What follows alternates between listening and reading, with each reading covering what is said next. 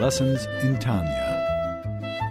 The Tanya of Rabbi Schneur Zalman of Liadi. Taught by Rabbi Ben Zion Krasniansky. Tanya's text elucidated by Rabbi Yosef Weinberg.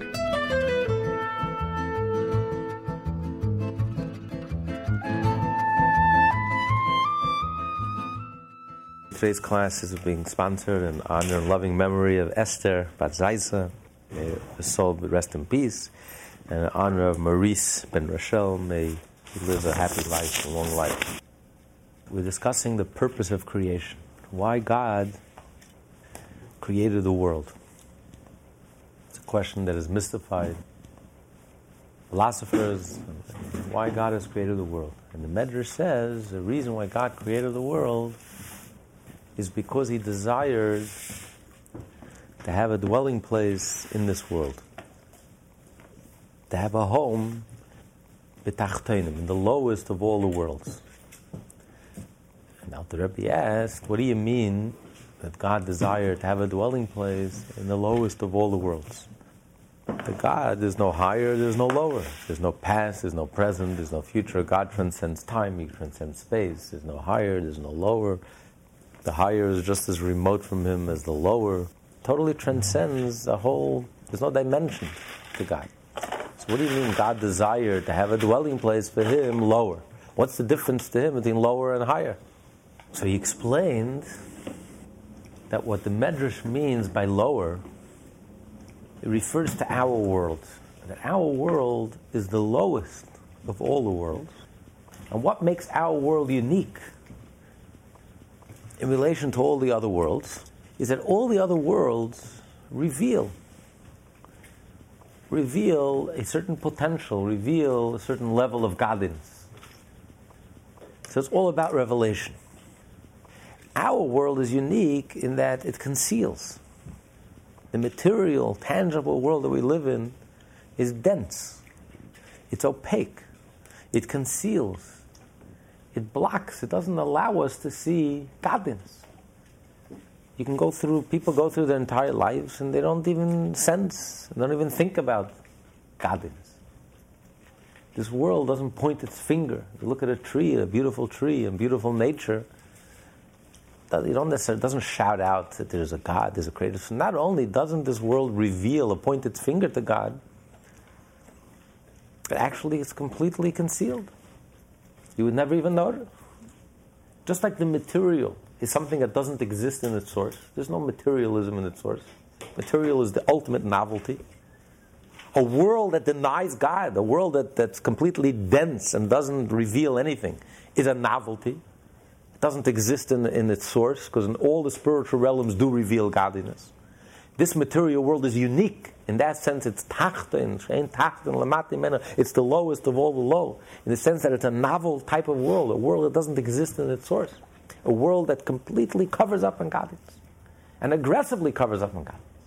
Not only hides and conceals, but actively, aggressively covers up and distorts godliness.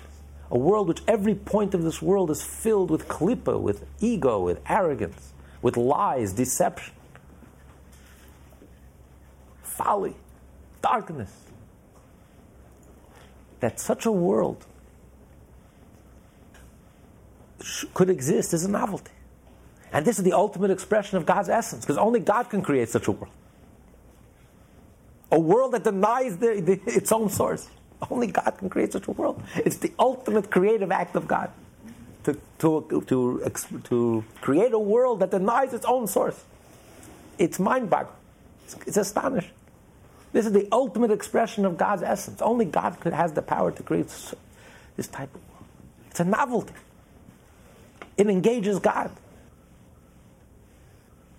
And what's the point and the purpose? Also to create a novelty. When we take this darkness and we transform this darkness into light, revealing godliness in this world through our actions, through engaging our body, engaging our egos, engaging as we go about our daily lives to connect every aspect of our life with God is. This creates something novel. This draws down God's essence into this world, which is what a home is all about. What is a home? A home is not where you project yourself. The moment you close the door and you leave the home, that's when you project. Everyone role plays. You're a teacher, you're a principal, you're a lawyer, you're a doctor, you're a millionaire, whatever. You, and in life, you can go through many roles, but it's all a projection. It's not, it's not you. Where do you let your hair down? Where do you feel comfortable in your own skin and you're not projecting? You are yourself. Where's a person not only naked in the physical sense, but also naked in the sense you're not projecting? You are yourself. You're not role playing, not in relation to the world outside of you, to anyone outside of you, social world. You yourself, you're just being yourself. That's what a home is about. It's my home. This is where I am. This is, I feel at home. So, where does God feel at home? In other words, where's God's essence? The heaven and the heavens of heavens are just merely God's projection. His infinite light, His projection, projection, spirituality, intense spirituality, deeper levels of spirituality, more genuine levels of spirituality. But it's all projection. But where is God's essence? Where does God feel at home? Ironically and paradoxically, it's only in this coarse, dark, physical world. Because when a Jew studies Torah and does mitzvot in this world, it's not only you revealing a light. Just like there's a light in the heavens, you're also revealing a light into this world. The light that you reveal in this world is much greater than the light that's even in the highest worlds. Because you're revealing God's essence, not just a projection. And in heaven and the heaven of heavens, the light is concealed.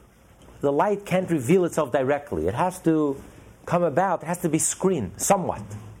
The highest world, it's screened, it's minimally screened, but there has to be some screen. The highest realms can't receive godliness directly.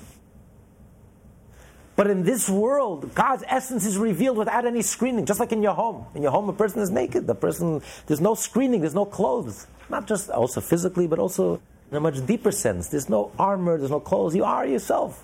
You let your hair relax, you, you let your hair down, you relax, you are yourself. So God's essence is revealed without any screening.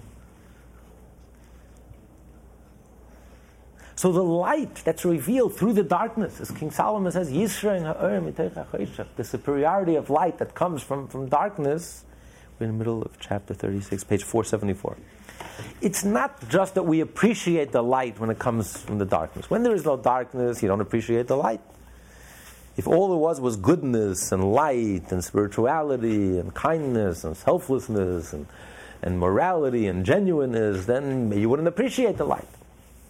So now that you have darkness, so you have light and you have dark and you have good and you have evil and you have spiritual and you have material. Oh, now, by way of contrast, now I have a reference point. Now I have a way of appreciating the light.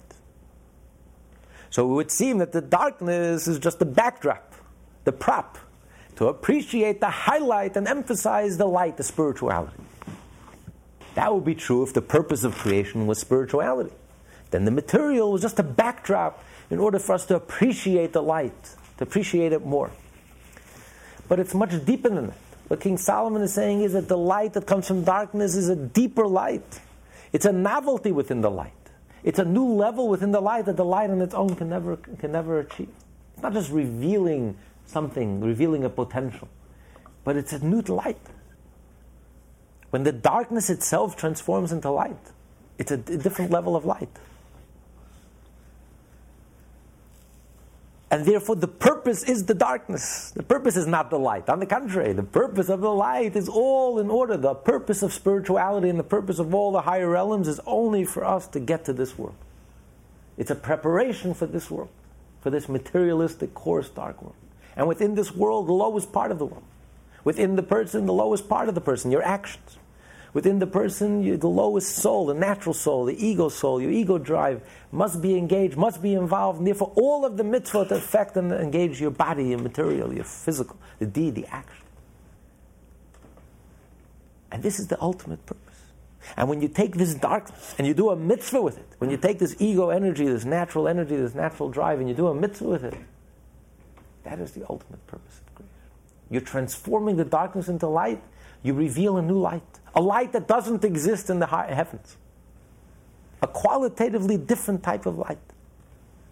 The darkness itself turns into light. And the light shines without any screening. The essence of God is revealed. God feels at home in this world. So God invested his essence. Where did God invest his essence? Not in the soul world, in this world, the human world. And that's why the soul comes into the body and we have to have human experiences. Because only when we have human experiences that we can actually touch the essence of God. And by doing Torah mitzvot, we make, we fulfill God's desire and pleasure. And we create the ultimate novelty take something material and to take something that's dense, to take the lowest of all the worlds, Tachten, Shein, Tachten, Lemate, Men, a world which is the antithesis of godliness, and to create a novelty. This is not about religion. This is not about spirituality. Religion and spirituality is revealing something that's there. It's becoming sensitive to a truth that's there. You just have to uncover it, you just have to reveal it. It's revealing your ultimate human potential, revealing the potential that's there, but it's covered up, so you just have to polish away the surface and allow the inner to emerge into the surface. That's all about revealing. Becoming sensitive to the deeper truths. That's all about revelation. That's not the purpose of creation. Because after all the revealing, whatever you uncover is just a glimmer of the truth, of the way the truth exists in potential form. The way the truth exists in potential form is always more infinite and it's always much deeper than when you actually when you actualize that truth. So it's always downhill. That's not the purpose of creation. The purpose of creation is because God empowered us to create a novelty, to create something new, something that doesn't exist before. Just like the material world is something new, it doesn't exist before. It's the ultimate creation ex nihilo. It's not that it existed in its source, in potential form, and then it was actualized. No. Material doesn't, there, there is no nose in, in, in heaven. Material doesn't exist in, in the spiritual realm. It's the ultimate expression of God's creativity, which comes from God's essence. Only God has the ability to create something from nothing. And He empowered us also to create a novelty, to create something from nothing, to take that something and to turn it back into nothing, to take the material and to transform the darkness into light. To take material and to form it. God took energy and transformed it into matter. But He gave us the ability through the Torah and the mitzvot, He empowered us at Mount Sinai to take the material and transform it back into matter and transform it back into energy. When you do a mitzvah and you take the physical object and that physical object becomes a holy object. You've transformed material into spiritual. It's the ultimate creative act. In a way, it's even more impressive than God's creative act. For us to take something material, to transform it back, to take the darkness as human beings, to bring God into our consciousness, and to make our lives godly, and to make every limb of our body godly and to make every human experience godly by doing the Torah and the mitzvot as we go about our daily lives, engaging the human body and the human mind and the human heart and the human natural energy and the natural soul, the ego soul, the atom, the animal soul. This is the ultimate novelty. To be able to transform through deed, through action, to transform the material into godliness, into spirit. This is the purpose of creation. This is where God invested his essence. This is what gives God infinite pleasure. And this, is, this reveals, doesn't just reveal a light, the same light that exists in heaven. No. We're revealing God's essence. We're revealing something that doesn't exist in heaven. And God's essence is fully revealed, fully exposed without any screenings. God's essence is revealed as is. This is how powerful our experience in this world is. And if a person realized what, what's at stake and what the purpose of life is. Would a person waste a moment? Every precious moment that we have, every waking moment, every moment that we have in this world, that we have the opportunity to make a dwelling place for God in this world through Torah and mitzvah, we wouldn't waste a moment. Because no matter how great you can, you, you can reach, no matter what levels you can reach personally, subjectively, no matter what the higher levels of consciousness you can reach. or whatever human potential you can reveal and uncover.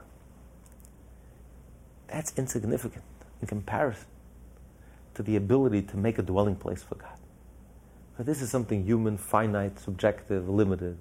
The most intense spirituality is limited. The most angelic experience is limited.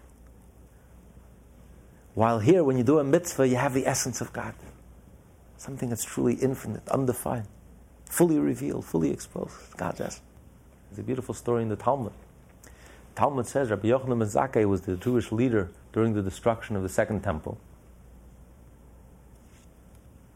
Like Moses, he was also lived to 120 years. He was leader of the Jewish people for the last 40 years of his life. And on his, on his deathbed, the students saw him crying.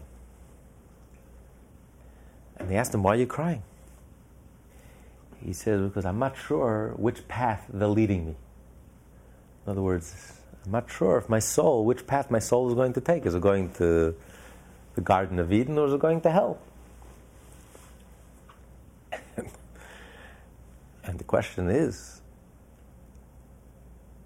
someone like Rabbi Yochanan ben Zakkai doesn't know which path his soul is taking. This is the Rebbe of his generation, the tzaddik, the foundation, the pillar of his generation. His whole life was Torah, mitzvah. He was the f- pillar who basically single-handedly saved the Jewish people and saved the Torah after the destruction. He doesn't know which path his life is leading him. What? right, right. Where does that leave us? That we know for sure. he doesn't know that we know for sure. and the answer is one of the explanations is that he knew where he was consciously. He knew where he was. He knew his behavior. He knew where he was. But on a deeper level, subconsciously, he didn't know. He says it could be you can have a person who all his life, you can have a surface a surface persona, conscious persona, and you think you know who you are, and you think, but who knows what's lurking underneath the surface? Who knows what's going on deep down inside? So maybe deep down inside, I'm somewhere else entirely.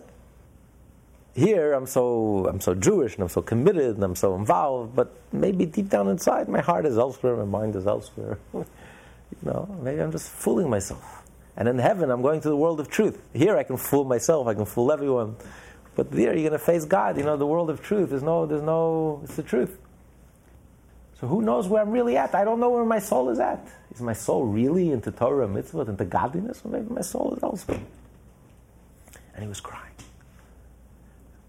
Question is, he waited till 120 years to figure this out. Why wasn't he crying when he was 80?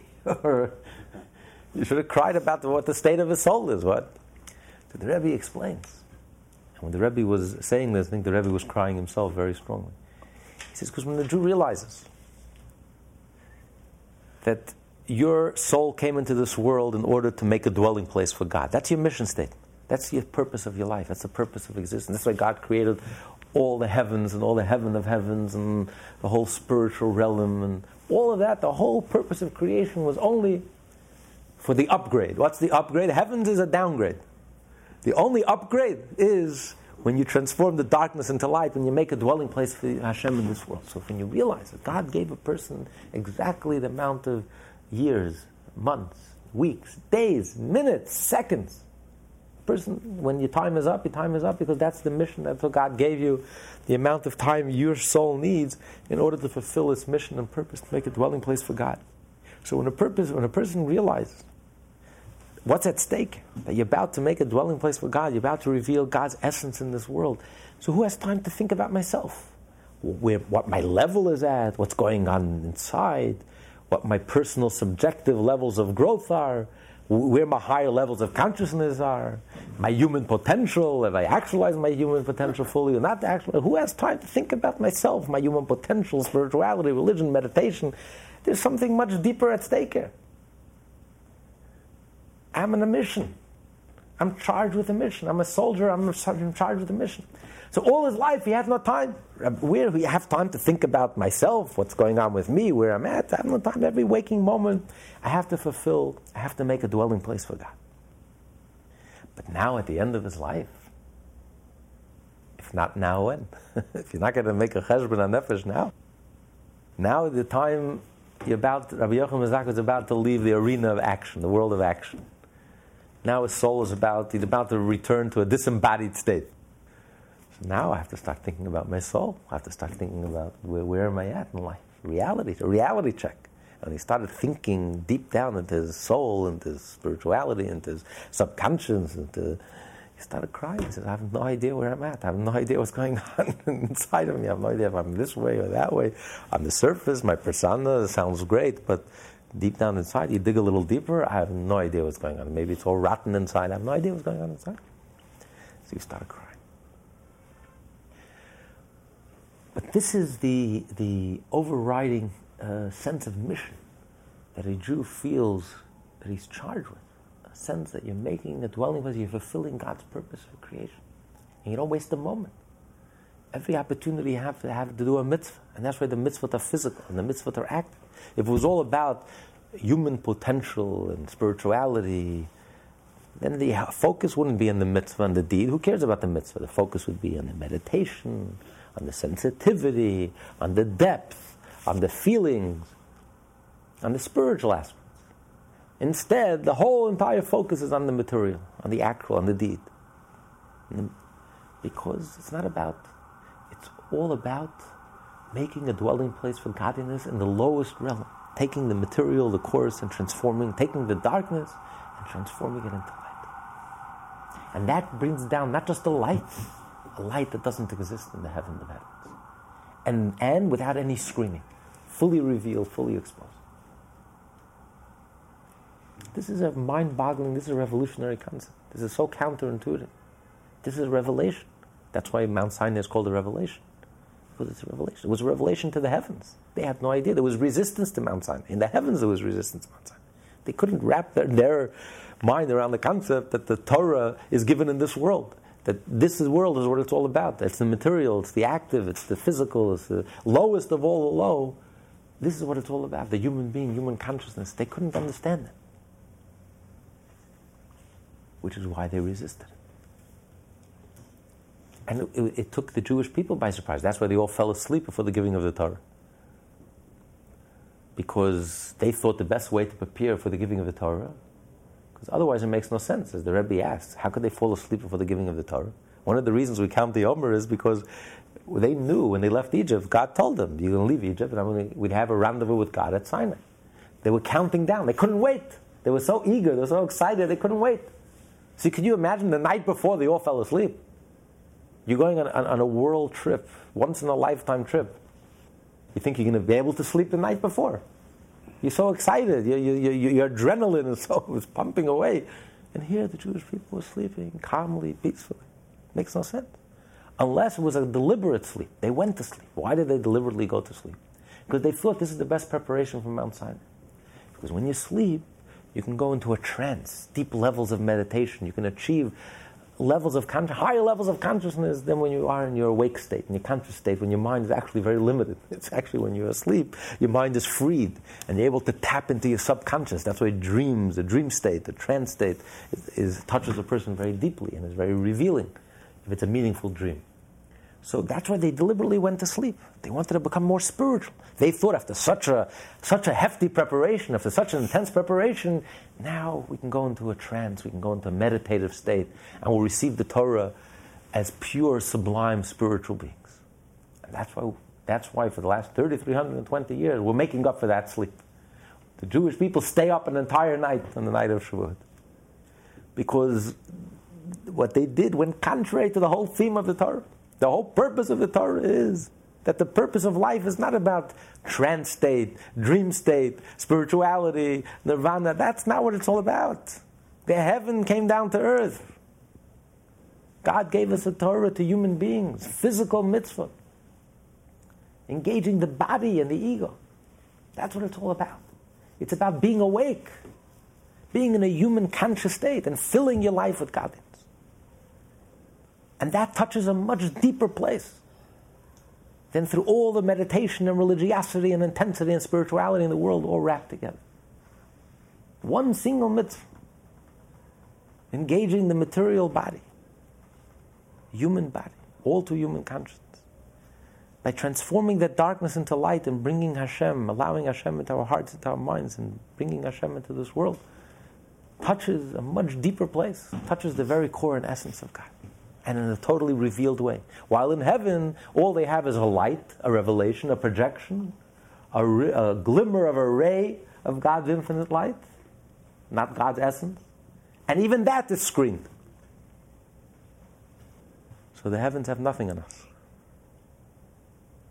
And that's why there's a famous argument, classical argument in Maimonides and Nachmanides. What is the ultimate reward? Will the ultimate reward be during the resurrection, or the ultimate reward will be in the world to come, in the spiritual world? Spiritual. Maimonides is of the opinion that resurrection is a temporary state because God wants to reward the body as well. Doesn't want to, um, you know, cheat the body out of its reward. So the soul will come into this body, but that will be a temporary state, and then we're all going to go to our eternal bliss um, in a disembodied state, and that's the ultimate reward. Nachmanides, who represents the Kabbalist and all the great Kabbalists and the Hasidic masters, uh, who rendered the verdict like Nachmanides, said that Nachmanides is correct, not like Maimonides, and says no.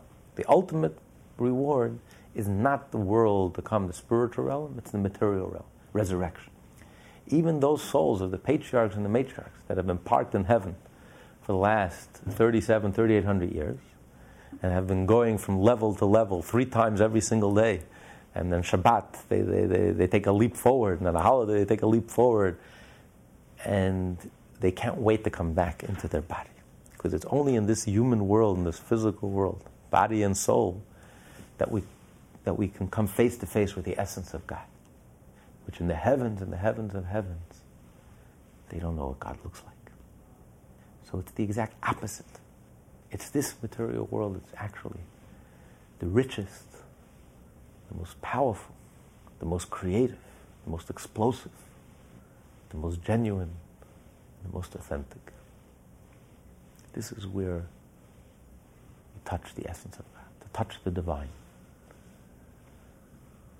So in this material world, when you touch the world of touch, this is where you touch the divine. And you're touched by the divine. Which brings us so close to God. Closer than through all the spirituality and all the meditation of the world put together.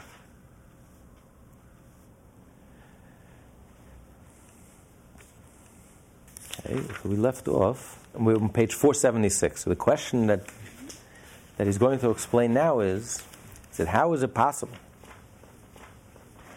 How, by, how is it possible that we should be able to experience revelation of the infinite light without any veil, without any concealment?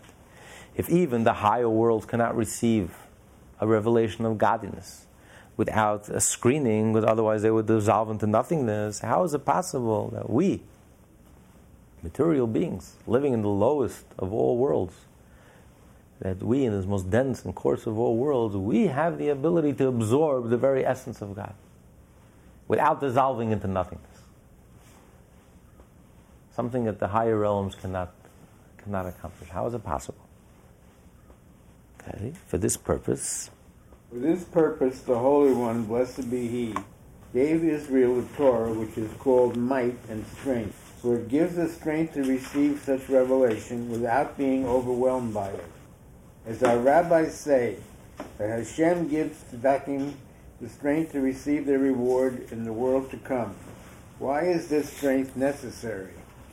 So that their existence should not dissolve within the divine light that will reveal itself in the hereafter without any garment. As it is written, and your teacher will no longer hide from you meaning not as some interpret the verse, he will no longer withhold your reins, but following Rashi, he will no longer conceal himself from you with the edge of a robe or garment, and your eyes will behold your teacher. And it is also written, For they shall see eye to eye, meaning that the human eye will see as the divine eye sees. Example, we will clearly see the revelation of Hashem's light and it is further written, The sun shall no longer be your light by day, for Hashem will be your eternal light. The strength to receive this light, which will shine forth in the world to come without garment or concealment, we derive from our present study of the Torah. That's the purpose why Hashem gave us the Torah, because through the Torah, we're able to receive this godly light. That's why the Torah is called strength, because the Torah gives us the strength to be able to receive this godly, this godly light. No creature, no created being could possibly receive the godly light without dissolving into nothingness. The only reason we're able to receive this godly light is because we have the Torah. The Torah enables us simultaneously to remain human and to remain firmly grounded and planted in this world. And yet at the same time, we should be able to receive God's infinite light, God's essence. That's the power of the Torah. So the Torah actually empowers us. The Torah gives us the strength to accomplish the impossible, to do something that's impossible. The ultimate paradox, the ultimate contradiction. Hmm. How could we become a dwelling place for God? How can we, human finite beings, become a, a dwelling place for God and for God's essence? And God to be fully revealed within us without any screens, and at the same time, we remain human beings without completely dissolving our existence. This is only the power of the Torah. The Torah, because the Torah is God's Torah, so the Torah has, has that ability to square the circle. The Torah, on one hand, we study the Torah with our minds, with our human finite minds, and the Torah makes sense to us. It's logical, it makes sense to us. But ultimately, every word and every letter in the Torah is really a vessel for the infinite, expresses the infinite. So, how could the finite mind merge with the infinite mind of God? The finite human mind become one, absolutely one, and unified with the infinite mind of God. It's a paradox. That's the power of the Torah. It makes no sense.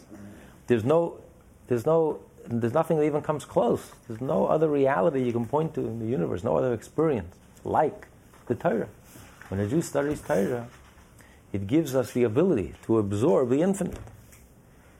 And without dissolving our being, using our mind, using our logical mind, using our human mind, and using our human understanding of life, by understanding the Torah, we are truly absorbing and becoming one with God's mind, with the infinite. So this is the ultimate paradox. That's the power of the Torah. The Torah enables us to, to square the circle, to do the impossible. And that's why the Jew is such a paradox. On one hand, we're firmly planted in this world. We don't live in isolation.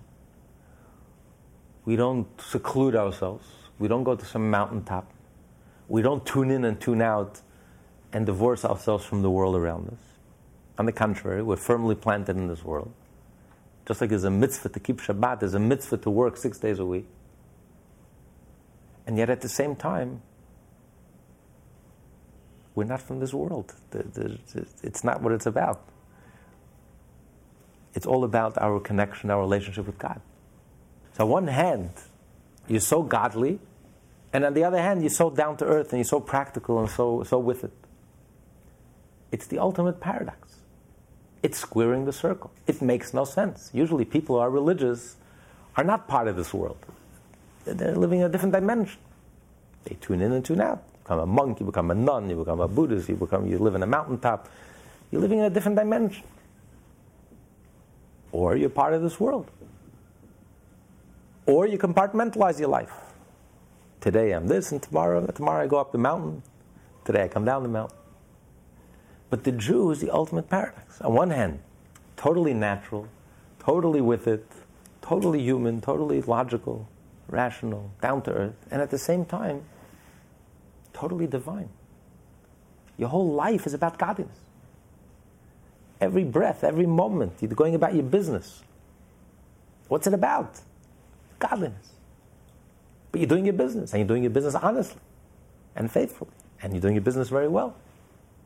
As that famous story with the chassid of the Alter Rebbe, the author of this Tanya, one of his biggest chassidim, was a, uh, a billionaire, was very wealthy.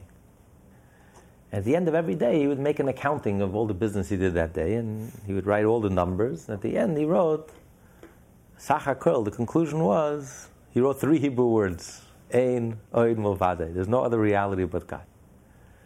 So his colleagues didn't get it. Said, we don't, we don't understand. If you have a, a page full of numbers, then there has to be a number at the bottom of the page also. On the other hand, if you're writing, there's nothing else but God, so why don't you write God, God, God, God equals, there's nothing else but God. How can you have numbers? And he said, that's the whole point. Numbers are numbers. Business is business. It's not a Hasidic Malava Malka. Business is business. Numbers are numbers. And you have to do business honestly. You have to do business well. But what is the bottom line? While I'm doing business, what's it all about? It's not about business, not about numbers. It's about there's no other reality but God. So that's the ultimate paradox. You're going about your daily life, you're taking a cup of water, you're drinking. It's a natural urge, you're thirsty, you're drinking. You make a blessing. Think about Hashem. Whatever you do, you're home, you put a mezuzah. So your home and everything that goes on in your house becomes connected by the mezuzah, becomes connected to Hashem. You have Jewish books, you have your home, your entertainment, everything you do in your house becomes part of connected. Everything you do, every area in your life. You give tzedakah. So all your business meetings and all your travels and everything that went into the, to help you earn that dollar, honestly earn that dollar, becomes connected with godliness. So it's like the ultimate paradox.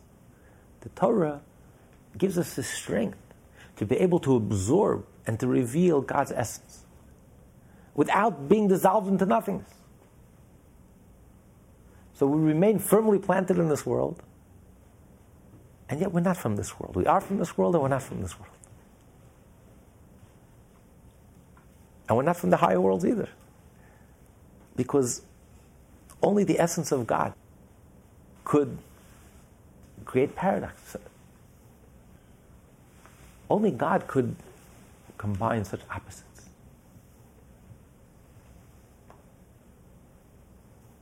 And that's why we have, you find that the Jew has such intense faith.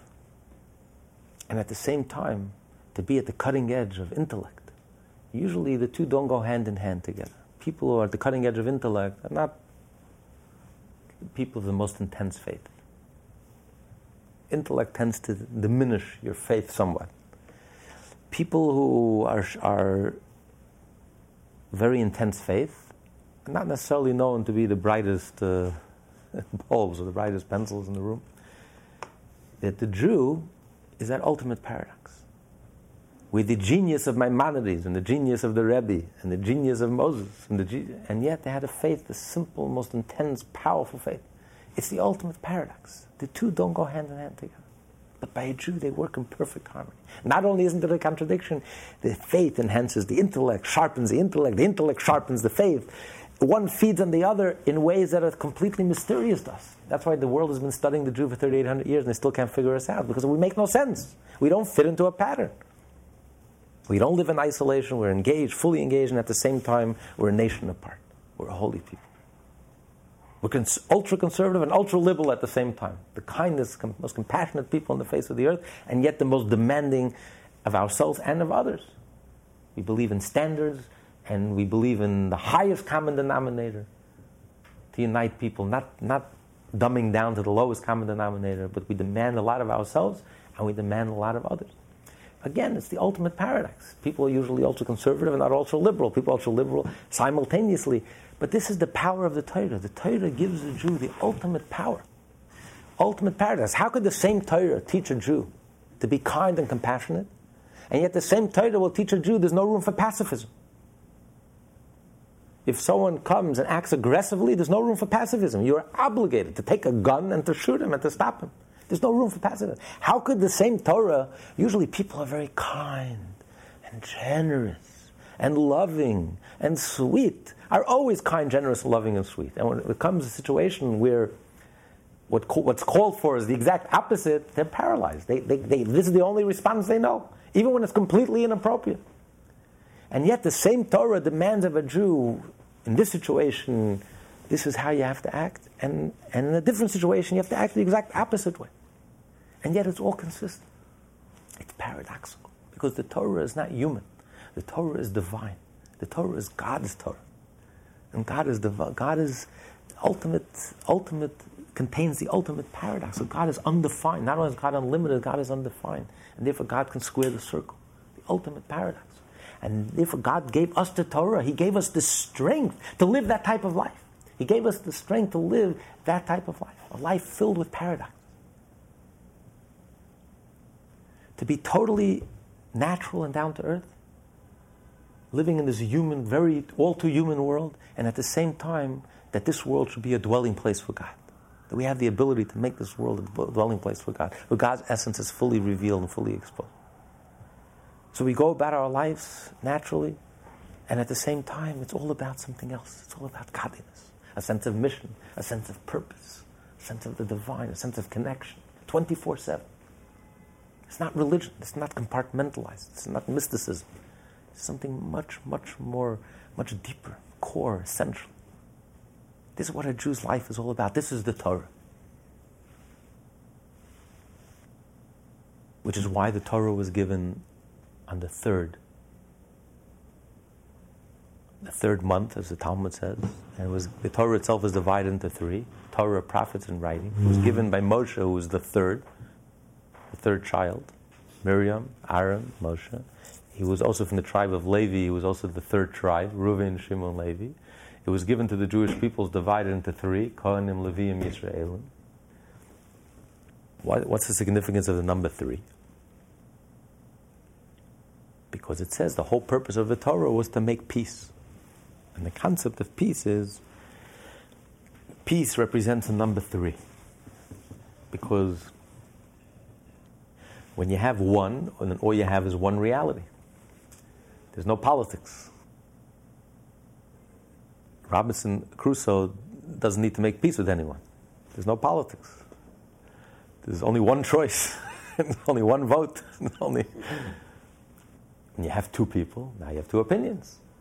Two Jews, three opinions. Now you have politics. Two entities. See things differently.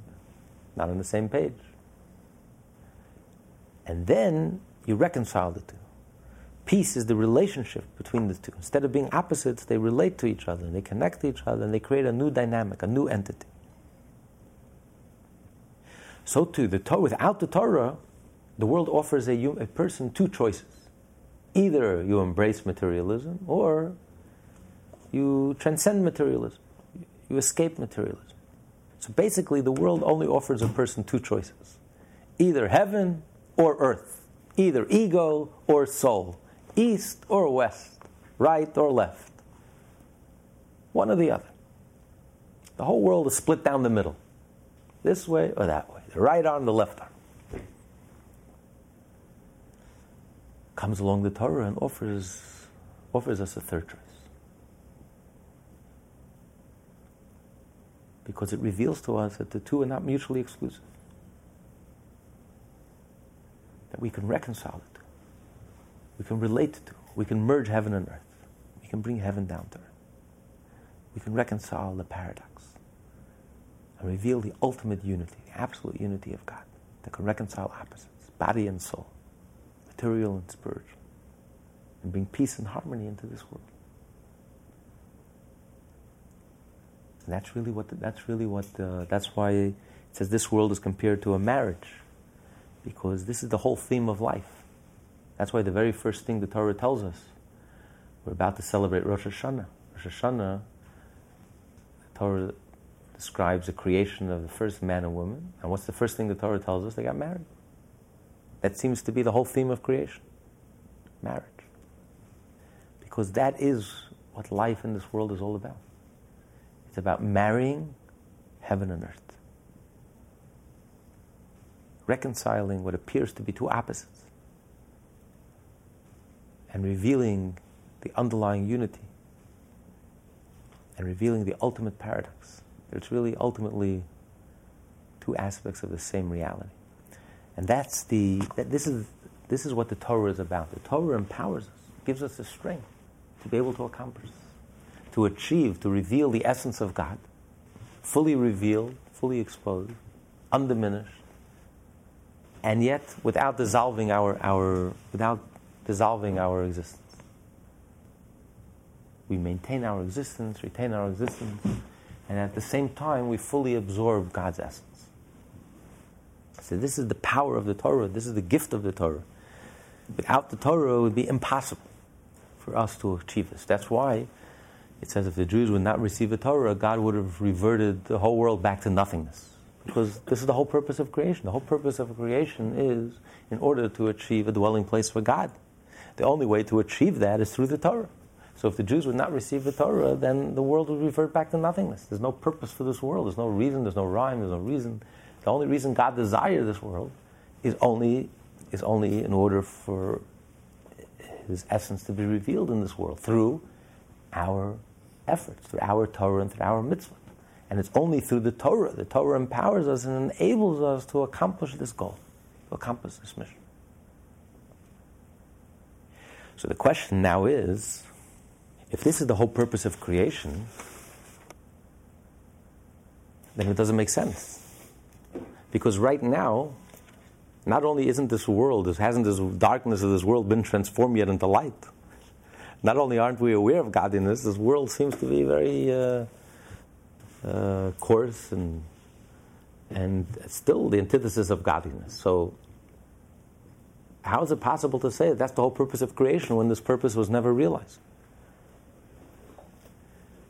And if you're going to say that Mashiach, that's, that's when God's purpose, his vision for this world, will be realized? No, but isn't Mashiach the reward? The reward is something that comes after. The reward is a reward. The way we classically understand the concept of a reward, you do what you have to do, you fulfill your mission, and once you fulfill your mission, now you're going to get a reward. But if the whole mission and the whole purpose of creation is God wanted us to transform the darkness into light,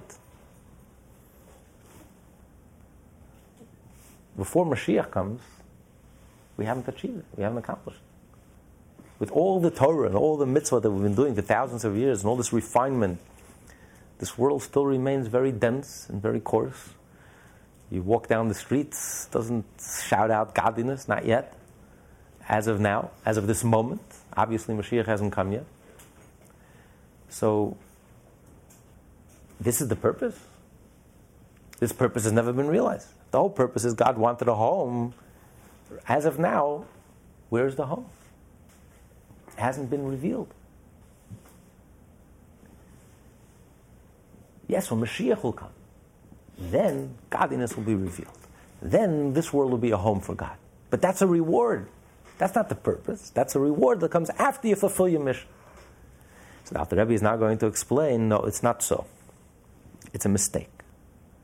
The main reward is not Mashiach and not even resurrection. That's not in the class of reward. You know when the main reward will be?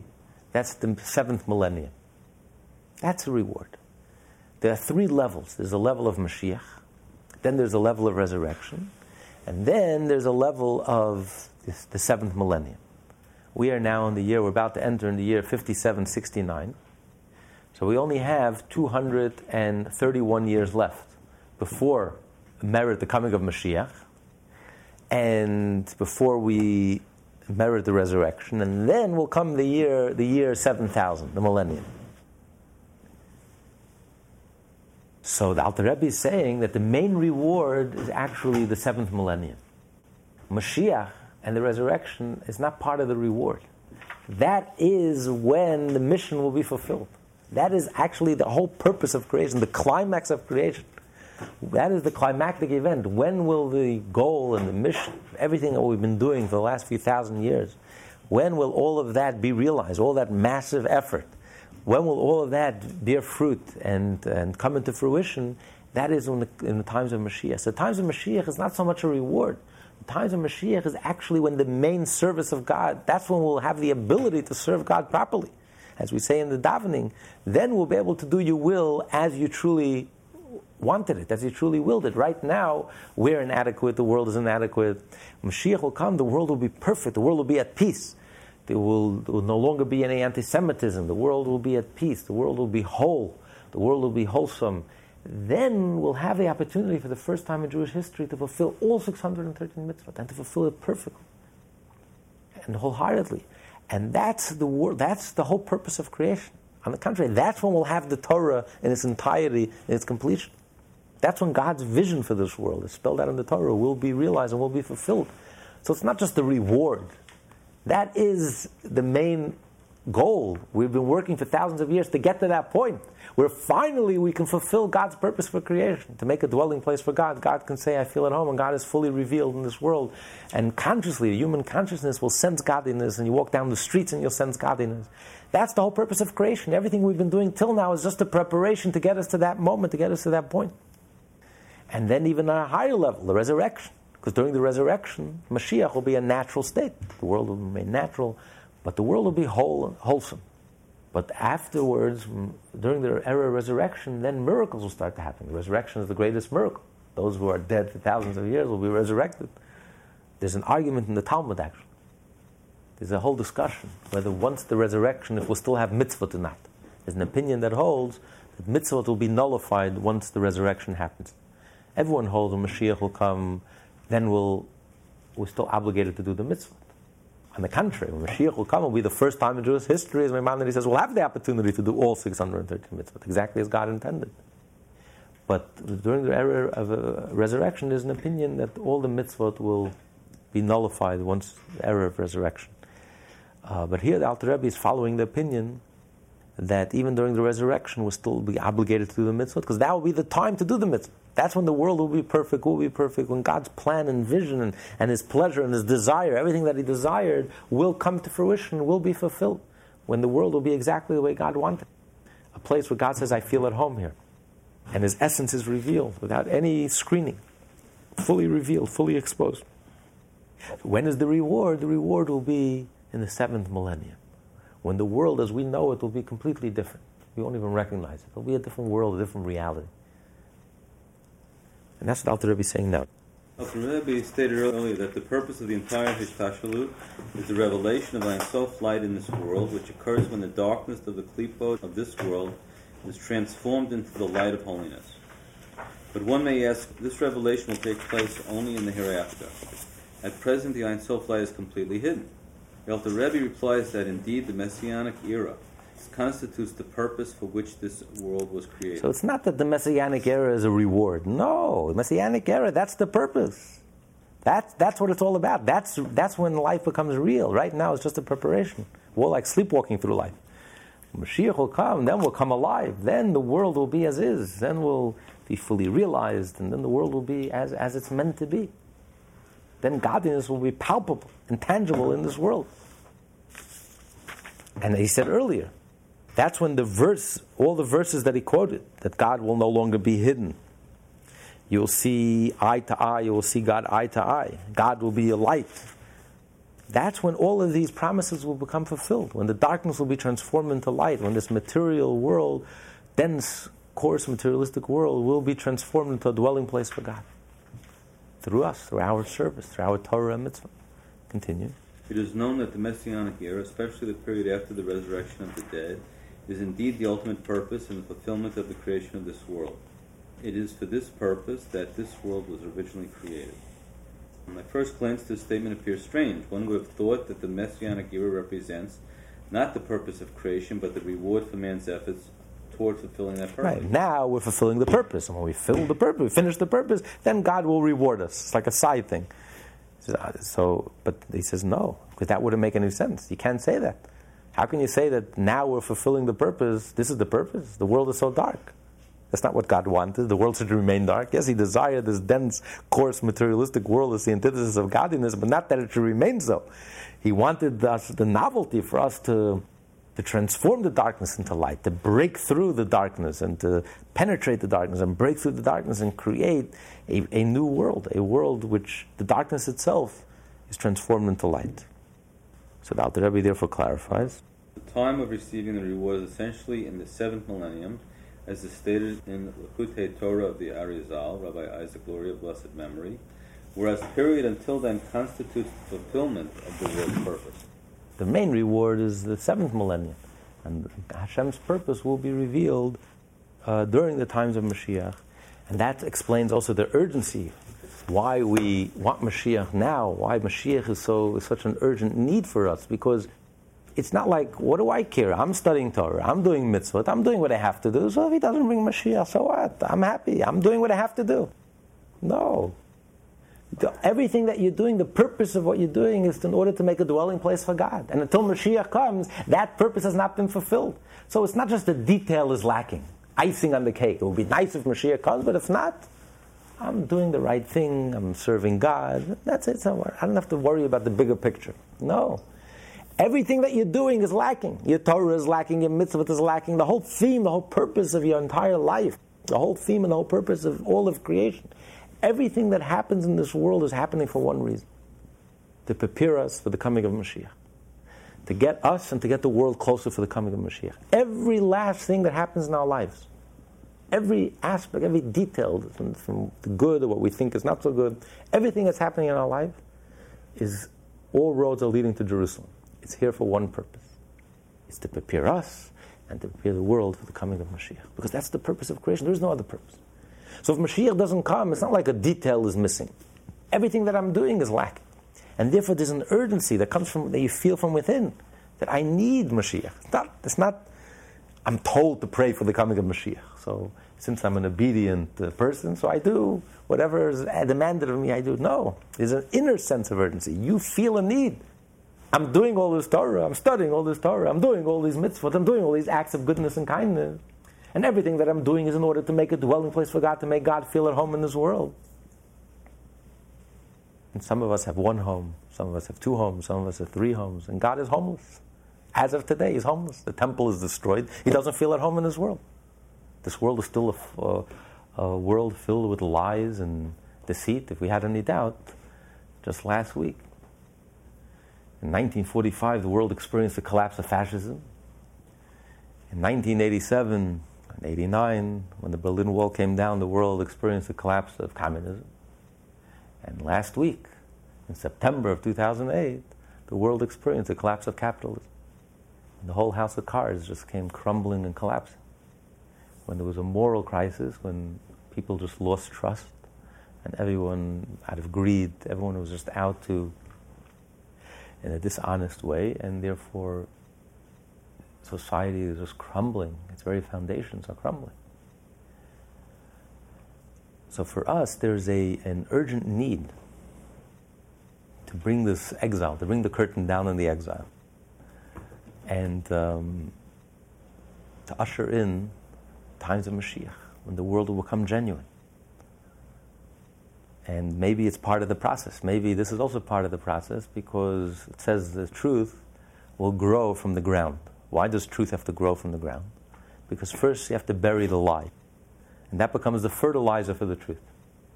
So when all the false isms come crashing down, there's one ism that remains standing, and that's Judaism. This is one ism that doesn't lie, that hasn't disappointed. It's as genuine, like mother's milk. It hasn't changed one iota. Millions of Jewish women are going to light the same Friday night Shabbat candles that Sarah, our mother, lit, and Rebecca lit, and Jewish women have lit throughout thousands of years, all our mothers. And millions of Jewish men are going to put on tefillin tomorrow morning, just like the same tefillin that Moses put on, absolutely no difference and we're going to blow the same shofar that we've been blowing for the last 3,320 years. Because this is genuine. This doesn't change. This doesn't need embellishment. This is real. And when all the false isms come collapsing down, this is one ism that remains just as relevant and just as fresh and just as appealing. And if anything, even more appealing. Because now it's been vindicated. Now we see that this is the foundation of reality when society is based on an awareness of God, in God we trust, when there's moral integrity, and then you have the glue that keeps society together. This is what happens when you remove God out of the picture. You have a total meltdown. A total disintegration. The very foundations are completely disintegrated overnight. Because there's no foundation. God is the foundation of foundation. God is the pillar of pillars, as Maimonides says. God is not religion and God is not state. God is, period. There's nothing without God, period. And since America has kicked God out of the classroom, and God has become a dirty word in the, in the public sphere, we see the results. It has cost us trillions of dollars, and everyone is clueless how to rebuild it. And the answer, because the answer is not financial. You can throw trillions of dollars at this problem, it's not going to solve your problem. It's ultimately, fundamentally, it's a moral problem. When you kick God out of the classroom, you have 60 million children who get an education and know nothing about God. They learn, all they learn about is how to have a good career. That's not education. We learned from World War II. The Nazis were brilliant, and they knew how to make, technically, they knew how to make a very efficient gas. That's not what makes a person educated. What makes a person educated is if they have a connection, a foundation, an inner foundation, a center. They have a connection to God, something greater than themselves. They worship something greater than their own mind. When there's a foundation, when there's a higher power, there's a God, then you have a foundation on what you can build your life on. Then you can deal with the challenges in your life. And you have a moral compass to keep you honest, not because you can't get away with it. You have a choice. You could get away with it. But something inside of you tells you that I have to answer to God, and therefore I have to be honest. I have to be able to sleep at night. And that's the foundation of a society. Otherwise, you don't have a society. You know, the Talmud says if a person, if you do a business transaction, but you don't physically acquire the object, you don't make a kinyan, even if there's been an exchange of money, both the buyer and the seller could back out of the deal. But even though technically, legally, we can't force you to go through with the deal, but we put a moral sanction on you. The court says, okay, you can back off from the deal, even though you've negotiated, you've even exchanged money in good faith, and but technically, the, uh, acquire, the, the acquirer hasn't acquired, um, he hasn't made a kinyan, hasn't done something physically to acquire the object or the land. Okay, you can, you can go back the object. But nevertheless, we give you a moral sanction. He who has punished the generation of the flood, he referring to Hashem, should punish you. In other words, the Talmud, Talmudic rabbis understood, people think that, the generation of the flood were a bunch of axe murderers, rapists. Talmud says no. There was no trust. There was no integrity. And when society, when there's no trust and no, there's no integrity in society, when a word is not a word and a handshake means nothing, then society falls apart.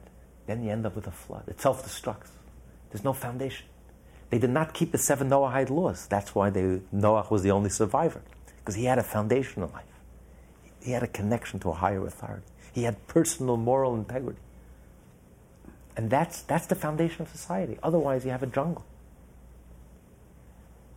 And when people stop trusting, people stop believing, and the whole, we, we've seen the results. The words you hear, it's frightening. We haven't seen anything like this in 100 years. We've never seen anything like this. We have no idea how to deal with this. And these are words we haven't heard in our lifetime. But you're seeing the results.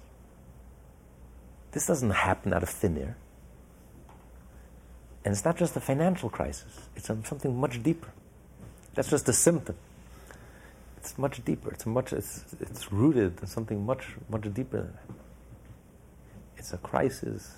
It's a complete breakdown of society. And you have to build society from the foundation up. So, in a certain sense, now that we've buried the lie, the greed, the excesses, maybe now we can appreciate, and now we can get busy preparing ourselves to make this world a dwelling place for God when human consciousness is aware of God, when human beings acknowledge God. It's not enough that God is in heaven or God is in the spiritual realm, but God has to become part of this world. We have to let God into our minds and our hearts. He has to become part of the public square, he has to become part of the public conversation. The intent of the founding fathers was not to uh, separate, not to exclude religion or to kick God out of the out of the public square. On the contrary, it was a way. You read the original notes of Benjamin Franklin and the founding fathers, it's clear they wanted God part of it, but they didn't want a state religion, a state-sanctioned religion. So they, all they meant by separating church and state is to guarantee freedom for religion, but everyone should be free to worship to worship God as they understand it, following their own religion. But not, God forbid, that this country should become a godless, aggressively atheistic, godless, and coarse and materialistic country. That was never the intent. That's a clear distortion of the original intent of our founding fathers. And this is a, a, a novelty. And we're seeing the results, the tragic results. The total breakdown, total disintegration. Because without trust, there's nothing. So hopefully, this is the burying the lie that will fertilize and allow the truth to grow. And the one ism is standing tall. The one ism, there's no free person. The Statue of Liberty, the Mother of Liberty, the one freedom that's beckoning to liberty. There's only one road to liberty. You want to lead a free life, a good life, a wholesome life, a genuine life. It has to be founded on the pillar of all pillars and the foundation of all foundations to acknowledge there's a God, there's a creator, there's a reality to this world. And each and every one of us should build on that and try to build our own our own integrity. And then we'll usher in a world of Mashiach. We'll hear the shofar, the shofar of Mashiach. And the next class will be given by the Alter Rebbe himself.